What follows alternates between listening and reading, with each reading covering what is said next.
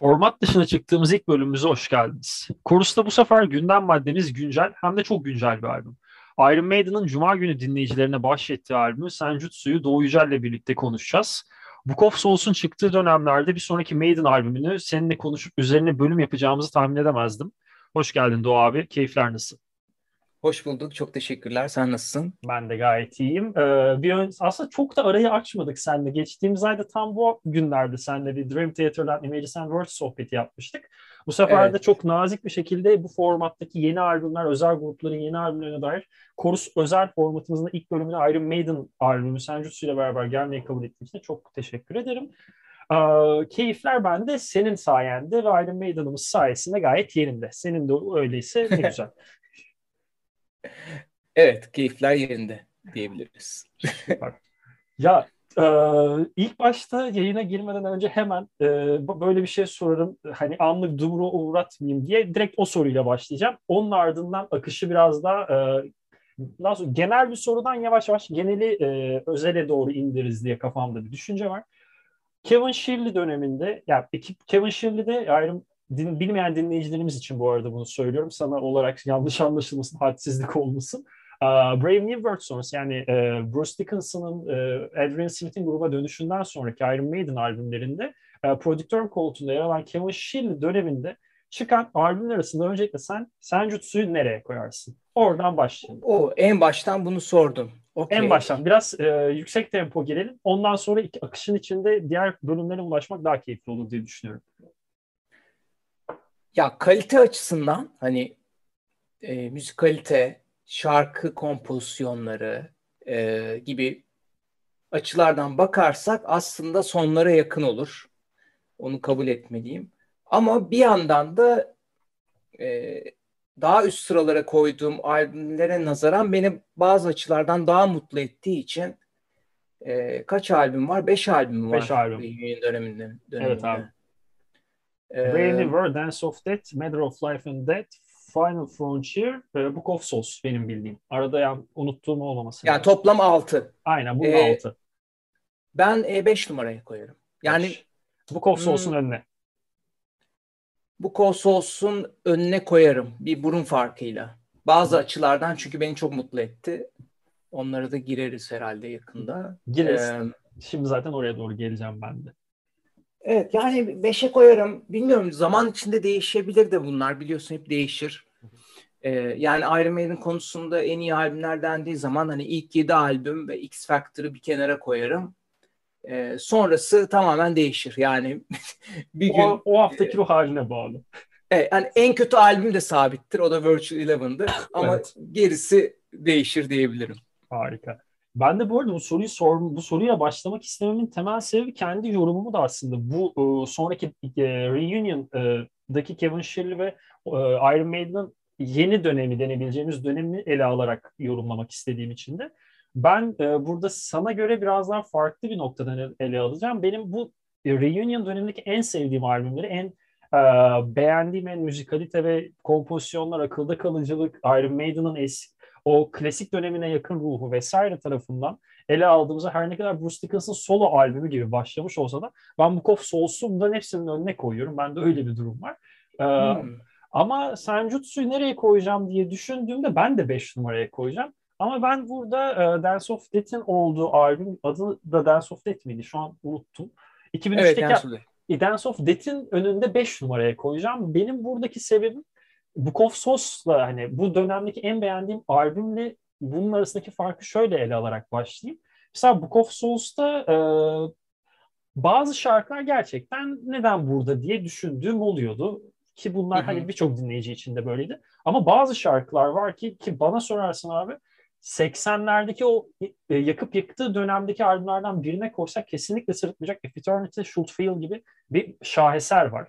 E, onun evet. haricinde Empire of the Clouds, uh, Tears of Clown gibi enfes şarkılar varken Senjutsu biraz daha burada direkt akılda kalıcıya da uh, Book of Souls mantığıyla değerlendirdiğimizde o kadar net şarkılar ya da net noktalara değinmiyor. Ama daha komple, daha uh, bağlantılı bir albüm, daha kitap gibi bir albüm. Misal Book of Souls'u daha öykü, öykü kitabı olarak değerlendirebiliriz. Ayrı ayrı ele alınabilirken. Ben Senjutsu'da mesela şöyle bir şey gör, e, duydum. Sana buradan zaten soruyu soracağım. Sen Senjutsu'da neredeyse e, gereksiz ya da boş diyebileceğimiz çok az e, riff ya da bas yürüyüşü, e, Steve Harris'in dokunuşu var ya da e, Adrian Smith'in, Jenny Jerson vesaire. Ama şöyle bir noktayı gör, en azından bana öyle geldi. Çok iyi fikirler yanlış yerlerden birbirine bağlanmış gibi geldi. Özellikle burada Death of the Cats hani çok güçlü bir şarkı olabilme şansına sahipken belki de Armin'in Lost in a uh, Lost in a Lost World'le beraber en vasat şarkısına doğru gidiyordu. Yani sen nasıl ele alırsın? Mesela bana göre Dice, e, ne Dice, Days of Future Past The Darkest Hour inanılmaz iki şarkı burada. Nitekim Senjutsu'da. Yani birçok kişi sen, e, albüme ismini veren şarkı Senjutsu'yu o kadar öne çıkarmadı ki bence Brave New World dönemindeki Iron Maiden'a inanılmaz derecede e, göz kırpan bir şarkı. Ama e, ya senin ben biraz Steve Harris'in e, yazımlarına da Twitter'da ve e, Instagram'daki hikaye paylaşımlarına da baktığımda belki biraz daha farklı düşünüyorsun gibi e, izlenimde bulundum. Senin yorumlarını almaktan çok mutluluk duyuyorum. Ya yorumların çok isabetli bu arada. Ee, söylediğin şey de doğru. Iron Maiden konusunda Iron Maiden'e bakarken aslında bazı e, kamplaşmalar mevcut.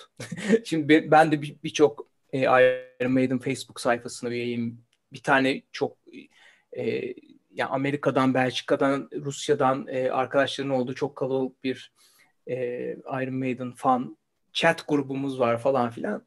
E, bu böyle sadece albüm dönemlerinde değil, yani her zaman işlek olan sayfalar ve muhabbetler. E, ve orada görülen şey şu ki şöyle kamplaşmalar var işte. Daha Steve Harris tarafından bakanlar, daha Adrian Smith tarafından bakanlar, bir de tabii Bruce Dickinson tarafından bakanlar. E, şimdi Adrian Smith'çiler mesela tabii bu albümde bu kadar Steve Harris e, tek sadece tek başına yazdığı dört tane epik olmasından çok memnun değiller mesela öyle görünüyor.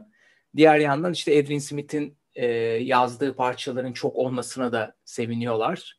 İşte o Dark Star olsun, Days of Future Past olsun. Benim de hangi tarafta ee, olduğum çok net belli olmuş. Sen de Adrian Smith tarafında görünüyorsun. Ben, taş şakam bile hazır bugün bu yayında da lütfen devam et abi sen. Ee, ben aslında biraz daha Steve Harris'e yakınım çünkü Adrian Smith'çiler genelde bu tip hani yazı anlamında, üret üretim anlamında daha yüksek sesli de e, kendini gösteren hani daha aktif olan insanlar, daha entelektüel insanlar. Ben biraz daha böyle hani o açıdan da biraz daha Steve Harris'i e, savunmak açısından bazen ona yakın duruyorum, bazen diğer tarafa. E, ya şimdi mesela Dark Star e, öne çıkıyor. Adrian Smith hayranları. O, o kamp onu öne çıkartıyor falan.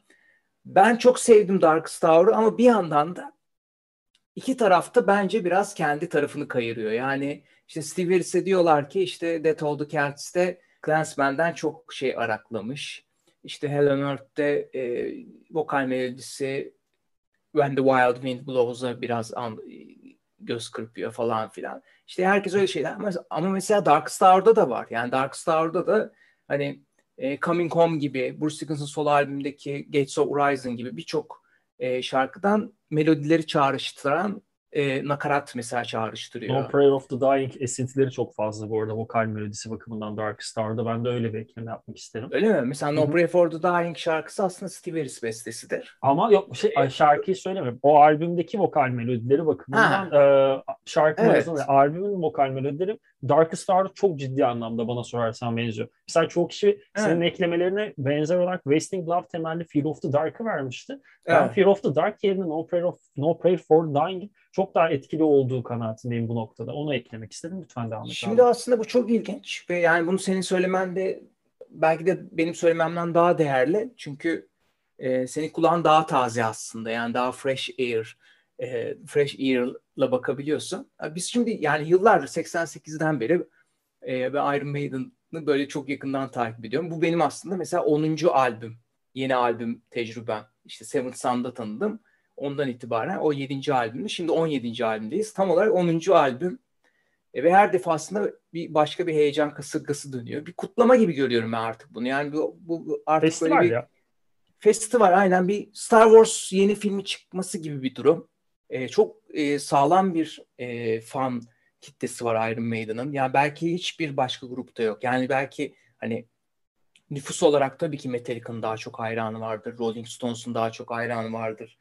İşte Pink Floyd'un daha çok hayranı vardır ama bu kadar böyle sıkı ve yani futbol fanatizmine yakın e, bir tutkuyla takip e, edilen başka bir grup olduğunu sanmıyorum. Mesela işte senin programında ilk defa yeni albüm e, programı yapması da ilginç Iron Maiden'a özel. Benim için ee, çok ayrı başka... olan bir grup. Benim e, canlı izlediğim ikinci konser misal Iron Maiden Öyle 2013 İnönü konseri. Öyle bir yeri vardı hmm. misal benim için de. Iron Maiden'ı dinlemeye başladığımdan beri şahit olduğum üçüncü albümleri benim için. Evet, Final Frontier, benim... Book of Souls ve şey e, bu Senjutsu. Daha ben bile üçüncü albüme denk geldim. Oradan düşün abi. Tabii senin şanssızlığın e, aralıklar arttı. Yani artık e, benim dönemimde iki senede bir albüm çıkartıyorlardı ortalama. Şimdi o 4-5'e çıktı. Senin de öyle bir şanssızlığın var. Olsun canım, ee, canımız sağ olsun. Onların da canı sağ olsun daha doğrusu. Yani şu açıdan senin yorumun önemli dedim. Hani bu ilk defa tartışılmaya başlandı. Yani o melodi şuradan mı? O riff buradan mı? O geçiş oradan mı diye mesela şu an benim e, çok yakın arkadaşım Mert Yıldız da Iron Maiden hayranı ve e, aynı zamanda müzisyen olduğu için bu konulara daha e, takık durumda. O mesela saniye saniye çıkartıyor. Şu bölüm şuraya andırıyor, bu bölüm buraya andırıyor. E, ben e, o, o topa çok girmemeye çalışıyorum. Hem e, albümden daha çok zevk almak için e, hem de biraz bunu e, biraz ben sanatçıya müdahale gibi görüyorum. Çok mu romantik bakıyorum bilmiyorum ama e, yani ben de hani e, işte bir kitap yazarı olduğum için işte yedinci kitabım çıkacak bu sene. E, belki henüz kendimi tekrar etmeye başlamadım ama hani 15. kitapta hatta 10. kitapta belki de tekrar etmeye başlayacağım kendimi. Bazen kendimi yakalıyorum. Hani e, bu yeni kitaba çalışırken mesela bir cümle kuruyorum. Aa ne güzel oldu diyorum. Sonra aa bunun çok bir benzeri e, iki kitap öncesinde vardı oluyorum. Yani e, eğer onu hatırlamasam hani silmeyeceğim ve aslında kendimi tekrar etmiş olacağım. Ya yani bunun gibi şeyler bence müzisyenler belli bir noktadan sonra şimdi hepsi 60 yaşın üstünde olan e, multimilyoner olan yani artık yeni albüm çıkartmaya gerek duymayan adamlardan bahsediyoruz. E, 6 adam ama hani besteler genelde 3 kişiye dağılıyor. Bu defa tam olarak 3 kişi yazmış durumda. Çünkü Dave Murray e, genelde Katılma. bir şarkı getirir de hiç katılmamış bu defa. O yüzden 3 kişinin yazdığı bir albümden bahsediyoruz. E, daha yakın zamanda Adrian Smith e, Kotzen and Smith e, albüm çıkarttı. Hani çok üretken adamlar. Ama bir, bir, bir taraftan da hani e, artık öyle bir lüksleri de var sanki. Yani kendilerini tekrar edebilirler. Ya da işte ne bileyim klasik müzik bestekarlarını düşünüyorum. O büyük altın çocukları, dahileri. Şimdi o senfonilerde de tekrar eden kısımlar yok mu mesela? Yani e, Vivaldi'de, Bach'ta falan. Yani illaki vardır diyorum. Öyle bir kendi kendimi bir meşrulaştırdım. Ve bir yandan da çok da benzer görmüyorum. İşte mesela ben de ilk dinlediğimde e, Time Machine'de bir bölüm Edge of Darkness parçası vardır X Factor'da. Hani birebir aynı gibi gelmişti. Sonra karşılaştırdığım zaman evet çok benziyorlar. Ama birebir de aynı değil. Yani e, o melodiyi sen bahşeden dedin ya ilk introda. Bahşeden adam hani benzerinde de bahşetsin. Yani orada o şarkıya yakışıyorsa ben artık onu dert etmiyorum. Ama bazı şeyleri dert ediyorum. Biraz önce sen çok güzel söyledin. Ee, hani çok güzel kısımlar var ama bazen de doğru yere konmamış gibi. Mesela bunu en çok Lost in a Lost World'da yaşadım. Benim en sevmediğim şarkı albümde ve benim de maalesef. E, dinlerken çok üzüldüm. Yani dördüncü şarkıya kadar ne güzel geldi albüm. Dört tane, e, üç tane harika üç tane parça. çok güzel parça, aynen. E, zaten Stratego ile Writing on the Wall dinlemiştik. Senjutsu çok büyük sürpriz oldu. Senjutsu'nun e, en başa konması da çok güzel bir hareket. Yani bunu en son şeyde yaşadık. X Factor'da yaşadık ve sadece orada yaşadık diye düşünüyorum. Yani bir epik parçanın Iron Maiden albümünün başına konmasıyla ilk defa karşılaşıyoruz. Yani X Factor'dan itibaren. X Factor'da da Sign of the Cross'la başlamıştı. Eternity Should Fail öyle sayılmaz mı bu arada? Yani şey olarak yani, seni bu şey sana karşı argüman evet, olarak evet. düşünme abi. Yani, yani öyle durmasın da sesli düşünüyorum. Ben If Eternity Should Fail de biraz epik bir şarkı olarak çünkü sondaki e, Nicholas bölümü ya da ortalardaki evet. operatik bölümler vesaire bana da bana biraz onu da hatır çağrıştırmıştı. Evet. Ama işte orada hani Farkları var elbette. Sol, solo albüm için yazmış onu Steve Harris onu duyuyor da hadi bunu da koyalım falan Evet. diyor. Yani çok bilinçli bir durum değil. Biraz garip bir durum yani. Bring Your Daughter'ı alması gibi ve birçok diğer e, solo parçayı önce duyup hadi bunu Iron Maiden şarkısı yapalım demesi gibi bir durum var. Bu arada çok ilginç Bruce Dickinson solo albüm için çalışıyor bu sırada. E, yani halen daha çalışıyor Royce ile ve If Eternity'nin Bruce Dickinson versiyonu da o albümde olacakmış. Bu da ilk Bunu defa ben yaşanacak. bilmiyordum. Bunu ben bilmiyordum. Benim benim şu an e, akşamımı güzelleştirdin Doğan. Çok ciddi söylüyorum.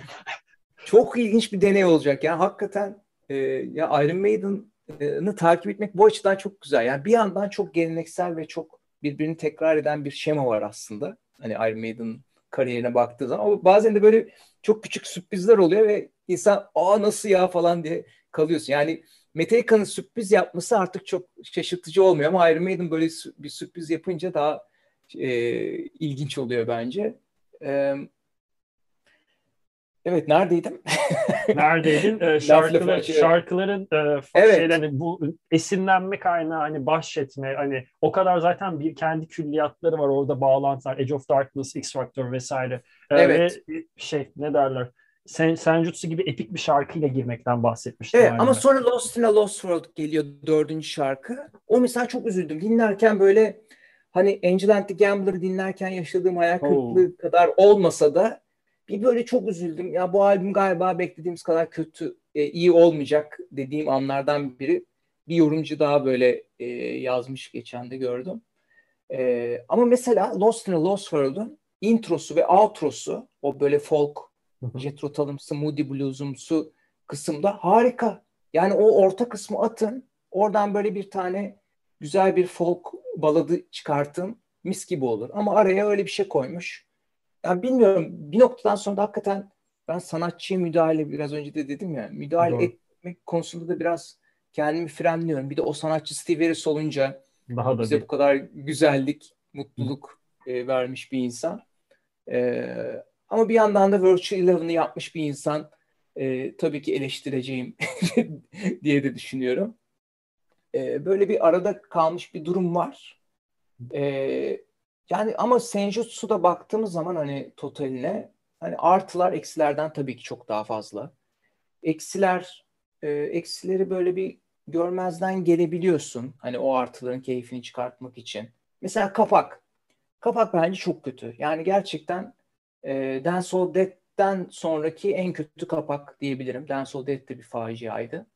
E, bir CGI e, skandalıydı hatta. Tatsızdı. E, bu, burada da kapağı hiç e, kaliteli bulmadım. Mark Wilkinson çok iyi bir tasarımcı. Hı hı. Fakat o art, arkaya siyahı dayamak e, niye bir fon koymuyorsun? Bir sürü alternatif Bu arada e, ben fan- aynısına Book of Souls'u da eklerim. Book of Souls da çok kolaya kaçılmış bir kapaktı. Yani bu Souls'ta yine bir mesela şimdi bu Souls'un uğraşıyordu. kapağı bende de şey oldu kö- kötüleşti. Hani ilk gördüm aa ilginç araya siyah yapmışlar böyle bir vesikalık gibi falan. Hakikaten vesikalık ya. Eddie'nin vesikalığı gibi. Devlet dairesinde iş yapar. Evet. e, hani dedim böyle bir değişiklik yapmışlar. Ama şimdi aynısını yap, yapınca bir de hadi orada vesikalık fotoğraf çektirmiş Eddie. Burada ne yapıyor? Kılıçla şov Abi, yapıyor arkası ya. Yani bir o şey söyleyebilir miyim? Ya sanki Tinder Tinder'a profil fotoğrafı koyuyor ya. Hani öyle bir elinde katanayla yani böyle uzak doğu gerçekten- sanatlarını severim. Ee, maceraya Evet. açık bir insanım. Yani Cengiz Üstün maceraya seven adam e, çizimi gibi kapak yani. gerçekten çok ilginç ve aslında kapağın çok önemi var Iron Maiden'ın kariyerine baktığım za- zaman. Ee, hani kapak diye geçme. Hani o kapaklar sayesinde Iron Maiden Iron Maiden oldu bir, bir açıdan. Yani Derek Riggs'in o karakteri, o inanılmaz detaycı Somewhere in Time kapağı falan bunlar Iron Maiden'ı Iron efsane statüsüne taşıyan e, başlıca unsurlardan bir tanesi. O yüzden hani e, açıkçası hani biraz önce de sordun ya sıralamada ne- nereye koyarsın ben de sonlara doğru koyarım dedim. Hani kapağı güzel olsaydı gerçekten biraz üst kısma çıkar çıkardı albüm. Çünkü şöyle bir şey var. Hakikaten o kapakla birlikte sen e, o müziği dinliyorsun.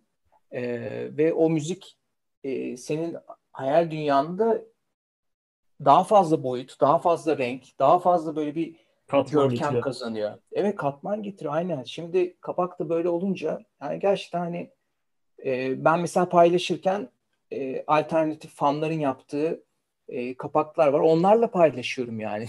Böyle bir şey olabilir mi? Bu kadar multimilyoner, inanılmaz yüksek bütçeli bir e, prodüksiyondan bahsediyoruz. E, ama işte bir noktada sanatçıya müdahale mi ediyorum falan diye de oluyorum ama yok yani burada bir de şöyle bir şey var. Ya Iron Maiden hakikaten müzik konusunda, şarkı sözü konusunda gelişmiş bir grup.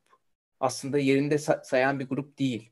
Gerçekten Steve Harris'in sözlerine baktığım zaman e, Bruce Dickinson zaten hani bir Rönesans adamı adeta. E, çok geliştirdiler kendilerini. E, yani biraz da bu bu işin imaj kısmı da bununla birlikte gelişmez mi? Yani daha olgunlaşmaz mı? Biraz daha böyle bir hani Metallica bir sürü e, değişik sanat ekollerini takip ediyor. İşte bu en son Hardwired'da Danimarkalı ünlü bir sanatçıyla çalıştılar. Modern sanatçı falan. İlginç işler çıkartıyor. Bizde abi dümdüz hadi Eddie Samuray olsun. Yani bunun arka planı ne peki? Yani e, işte arka planı boş olunca ortaya iyi bir şey çıkmıyor. Derek Riggson'un yine o manyak bir hayal gücü vardı. O dönem e, gerçekten resim yapıyordu yani. Şimdi mesela o da dijital yapıyor. E, onu dolduruyordu ama artık maalesef bir iki boyutlu durum var işin görsel kısmında. Ama mesela bir yandan da klip çok güzel. Writing on the Wall. Çok fazla e, okumaya açık nokta var. Yani hem grubun evet. külliyatından hem e, Kennedy'nin öldürülüşündeki arabadan tutun e, Birinci ve İkinci Dünya Savaşı'ndaki Amerika, İngiltere, kapitalizm, sosyalizm vesaire Berlin'inden her yerine inanılmaz okumalar açık. Çok iyi bir e, şey ne derler klip Animasyon. klibi animasyona aradım kelime animasyonu teşekkür ederim. Harika evet. bir animasyondu o da çok güzel noktaya değindi. Ben bir de şey söyleyeceğim mesela albümün içine girdiğimizde bir de albüm çıkmadan Bruce Dickinson bir e, açıklamada bulunmuştu. Sen de hatırlıyorsun abi. Albümde yer alan iki şarkı Iron Maiden çizgisinin dışında olacak ve hiç duymadığınız türde olacak demişti. Ben dinledim ve bu iki şarkının hangi iki şarkı olduğuna der hala bir emin olduğum nokta yok. Onu soracağım sana. Sen buna dair bir düşüncen var. Hangi iki şarkıdan bahsettiğini ben gerçekten Hı-hı. hala tahmin edemiyorum. Bence Writing on the Wall'dan bahsetti. Bir tanesi oydu. Bir tanesi de Senjutsu'ydu bence. Senjutsu ee... okey. Writing on the Wall'un benzerleri vardı. Yani Parşömen diyeceğim Parşömen'in bir kısmı çok Iron Maiden'ı andırmasa da şarkı çok Iron Maiden. Ki bu arada sonuna e, bana göre albümün gizli hazineleri parşömenle Hell on Earth, Hell on Earth. Onlara dair yorumlarını da isteyeceğim abi senden ama senin Hı-hı. tahminin burada Riding on the Wall'la Senjutsu olacak o zaman. Ben evet. dediğim gibi yani hala tahminde bulunuyorum. Senjutsu'nun o biraz e, deneysel bir tavrı var. Perküsyonların e, abartıldığı pasajlar var falan. Nico ee, McBrain de bu albümde döktürüyor. Onun da adını geçirmeden Evet şey kesinlikle. Kesinlikle. Peace of Mind'a çok yakın bir e, seviyede gruba dahil olduğu e, enerjiye çok yakındı bence. Bence de ilginçtir. Bu albümü iki tane Legacy of the e, Beast turnesinin ortasında kaydettiler Hı-hı. Paris'te ve Hı-hı. Nico itiraz etmiş. Yani iki turne arası albüm kaydedemeyiz, yorgun oluruz tarzından. Nereden çıktı bu falan gibi. E, en itirazcı elemandan en iyi performanslardan birinin gelmesi ilginç bir nokta. E, ben orada Senjutsu'da mesela işte o perküsyon kullanımı biraz değişik. Bence oradan yola çıkıp Bruce Dickinson öyle bir şey söyledi. Final Frontier'ın bir Satellite 13 introsu vardır. E, mesela o da deneyseldir. Fakat oradaki mesela perküsyonlar şeydir. Bilgisayarda Adrian Smith'in programladığı perküsyonlardır. Hani ilk defa Nico McBrain'in de biraz kendini aşıp farklı bir perküsyon anlayışında bir e, davul ses kuşağı oluşturmasından dolayı böyle bir şey söylemiş olabilir gibi geliyor bana. Ya da Lost in a Lost World'un introsu ve outrosundan dolayı. Orası da çok Moody Blues tarzında e, folk Jethro Tullums'ı bir bölüm diye belki onu da kastetmiş olabilir. Burada The Guardian'da senin bu dediğinin birebir aynı cümlesi var. Doğu abi ben de bugün yayına gelmeden biraz neler yazılmış, kimler ne demiş ona bakayım dedim. Bu arada hı hı. şunu da söyleyeyim albüm bütün dünyada Avrupa'sından Amerika'sına ve tabii ki Birleşik Krallığı'na her yerde en kötü ihtimalle 4 yıldızı almış ya da işte 75 üzerinden 75 ve üstü şeklinde bayağı beğenildi albüm. Hatta The Guardian e, 5, 5 üzerinden 5 vardı. E, modern masterpiece vesaire diyor. Ve e, Lost in a Lost World'a dair de Steve Harris sıkı bir Jethro Tull hayranı olduğu için bu şarkıyı Jethro Tull'a bir selam bir nasıl söylenir e, saygı duruşu niteliğinde bir şarkı olarak ele aldığını düşünüyorum gibi bir yorumu vardı Guardian'da yazan yazarı. Şu an adını not almadığım için söyleyemeyeceğim. Hem sen hem de dinleyicilerimiz kusura bakmasın. Ee, senin de beğendiğini tahmin ettiğim albümün gizli hazinelerine dair yorumlarını almak istiyorum abi biri de senin için de uygunsa.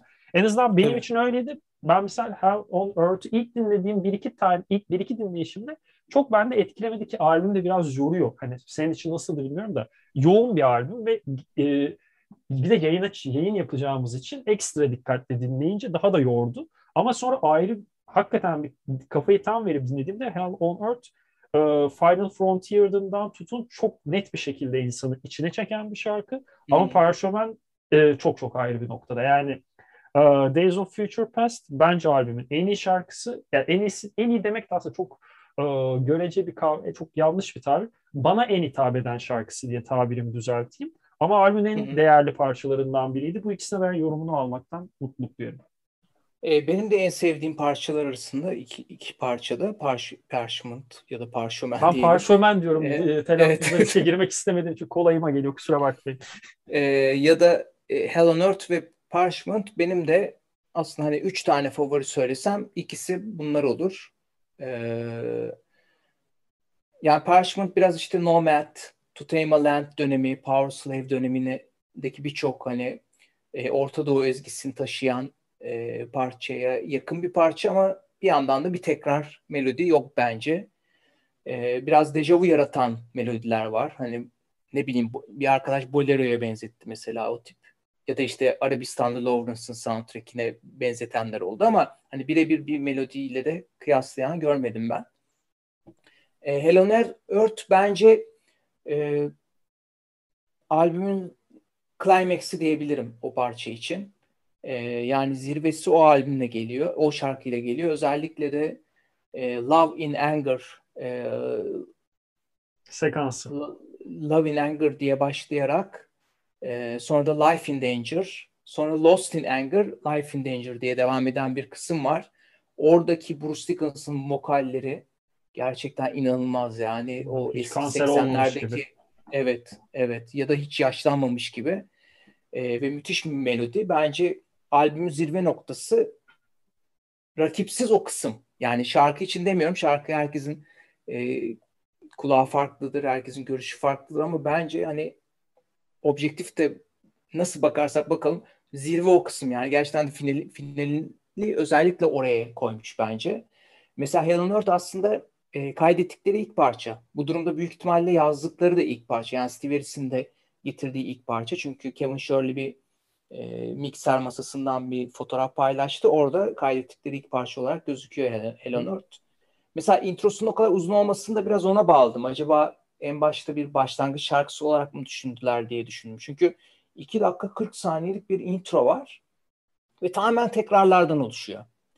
Ee, rahatlıkla bir bir dakika, bir buçuk dakika olabilecekken iki dakika 40 dakika olma, iki dakika 40 saniye olması ilginç. Ee, belki de albümün introsu olarak düşünüyorlardı onu sonra vazgeçtiler gibi bir düşüncem var.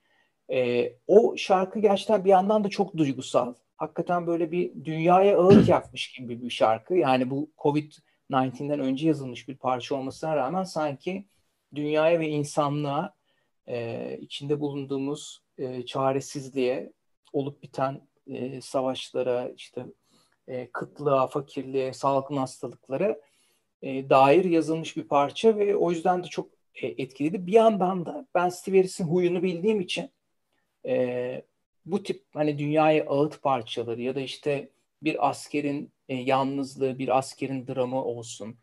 Bunun gibi bir sürü şarkısı vardır. O şarkılarda aslında Steve Harris hep kendini anlatır. E, bu bu albümde onu çok gördüm. Yani bu albüm biraz X Factor'daki o depresif havaya yaklaştıran şey de bence o. Yani Steve Harris'in yine bir depresif dönemine şahit oluyoruz. E, bayağı şeyler var. Yani göndermeler var. Ee, şeye yani bir, bir suicidal, su, suicidal yani intihar eğilimi bir tarafı var. Yani bir varoluşçu bir tarafı var diyebilirim bu albümün. Ee, o da benim için artılarından bir tanesi. Ee, çok depresif bir albüm olsaydı artılarından biri olmazdı. Ben çünkü depresif müziği çok sevmiyorum. Benim için e, müzik, e, insanın ruhunu kaldıran, pozitif mesajlar veren, e, yaşama tutunduran bir şey olması lazım her türlü. Sadece müzik için değil, edebiyat için de bu geçerli bence. E, çünkü öbür türlü bence kolaycı oluyor.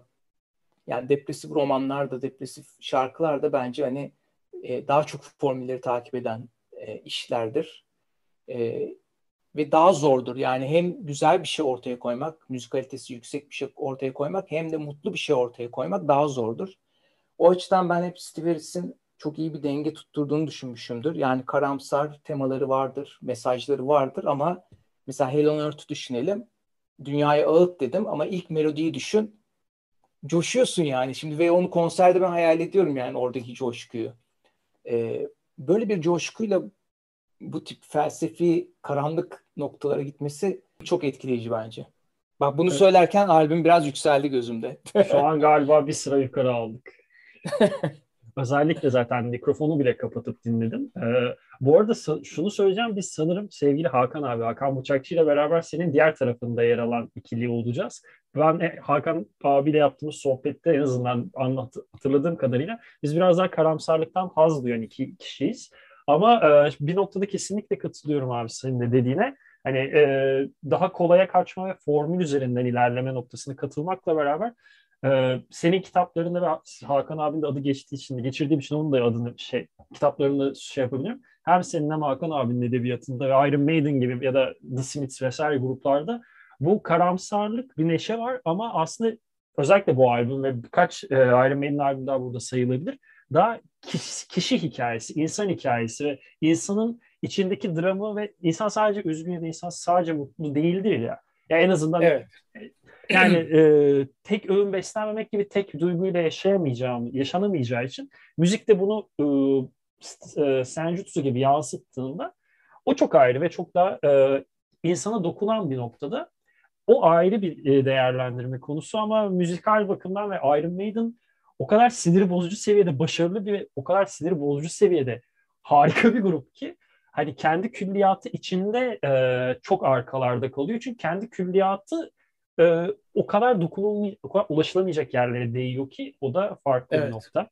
Bu da aslında bence hani dedin ya ilk ayrım ilk bölümünü yapıyorsun bu şey özel formatını vesaire. Bunun da temel sebebi Iron Maiden gibi bir gruptan bahsederken e, Virtual Eleven'ın çıkmış olsa ona da özel bölüm yapardım. Çünkü Iron Maiden gibi gruplar çok çok nadir ve onlar sayesinde ben de hani şu an müzik dinlemeye alışıyorum ya da senin kitaplarını da senin yazılarını okuma gibi vesaire şeyleri o sayede e, keşfetme şansına erişiyorum. O yüzden iyi ki Iron Maiden var, iyi ki Steve Harris ve yandaşları var. Ben bu arada şurada bir nok noktaya değinmek istiyorum. Noktaya değinme değil. Bir ufak kendime aldığım bir not vardı. Bunu geçirmek istiyorum. Senin de Seinfeld sevdiğini bildiğim için. Ee, sen biraz daha Steve Harris tarafındasın. Farkındayım. Ki bu arada ben de biraz karikatürize edeceğim kendimi. Çok ciddi bir tondan söylemiyorum ama Adrian Smith ile Bruce Dickinson'ın ortaklığı şarkı yazım bakımından Larry David, Jerry Seinfeld ortaklığı gibi geliyor benim için. Yani o ikisi yaptı mı benim için o iş izlenir ve o iş dinlenir gibi bir noktada. Onu da geç, adını geçirmeden, onun adını da vermeden geçmek istemedim.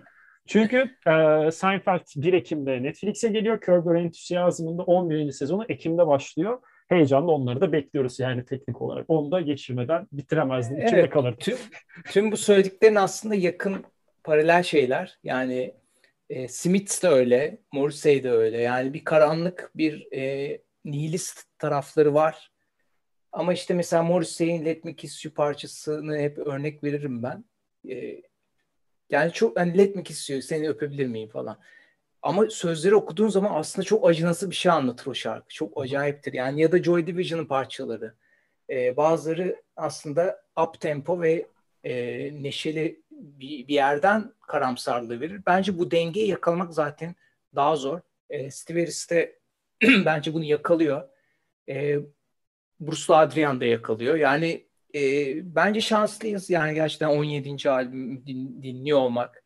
Bu yaşta bu adamların hala devam ediyor oluşu. Çünkü hazıra da konabilirlerdi. Birçok e, yaşlı müzisyenin grubu, efsanevi gruplar hani şeyde standby e, durumunda kalırlar e, böyle her an turneye çıkıp biraz para kazanabilecek e, noktadadırlar ama çok da yeni müzik yapmazlar falan. 25 yani sene boyunca veda turnesi yaparlar. Evet aynen. Iron Maiden o açıdan hakikaten e, işçi sınıfından gelmelerinin de katkısı var bunda. Bir iş ahlakı var. E, yani emekçiler hepsi hakikaten. E, ve e, hani hiç hiçbirinin e, buna ihtiyacı yok diyoruz ama mesela Steve Harris'in buna ihtiyacı var. Gerçekten o adam e, bu halindeki sözleri de baktığım zaman müzik yapmak zorunda. Zaten o yüzden mesela Iron Maiden durduğunda hemen British Lion diye çok vasat bir grubu var. E, onunla ilgileniyor falan. Yani o adam müzik yapmak zorunda ve o e, zorundalık şeyinden halen daha üzerine konuşulmaya değer e, şarkılar ve melodiler ve riffler çıkıyor. Bunu ta- takip etmek bence çok güzel ve senin gibi genç hayranlarla konuşmak da güzel çünkü bir noktada e, bayrağı biz alıyoruz bir, noktasına mı geliyoruz? Yani biz yaşlı kesimde seviniyoruz yani yalnız değiliz en azından hani e, o kadar da çağ dışı kalmadık. Gençler de hala seviyor şeklinde bir mutluluğumuz oluyor yani. Harika. Bu arada yani genç olarak adlandırılmaya teşekkür etmekle beraber e, kendi eşitlerim arasında bile dinozor tabirine maruz kalmaya başladım. Zevklerim ve tavrım sebebiyle hani size göre yaş olarak küçüğüm sizin nesle yamana e, şey yapamıyorum yanaşamıyorum. Kendi neslime dinozor kalıyorum. Kaldım ben de Araf'ta garip bir hayat oluyor. Neyse. e, kapanışı şöyle yapacağım. E, çok çok çok klişe. Farkındayım. Hatta bunu cevaplamayıp yayından çıksan hakkındır. Ama e, albüme 10 üzerinden kaç veriyorsun abi? Yaklaşık puan bu olur. E, 7 ben, veriyorum. Ben de 6,5 diyecektim. Güzel. Hı hı.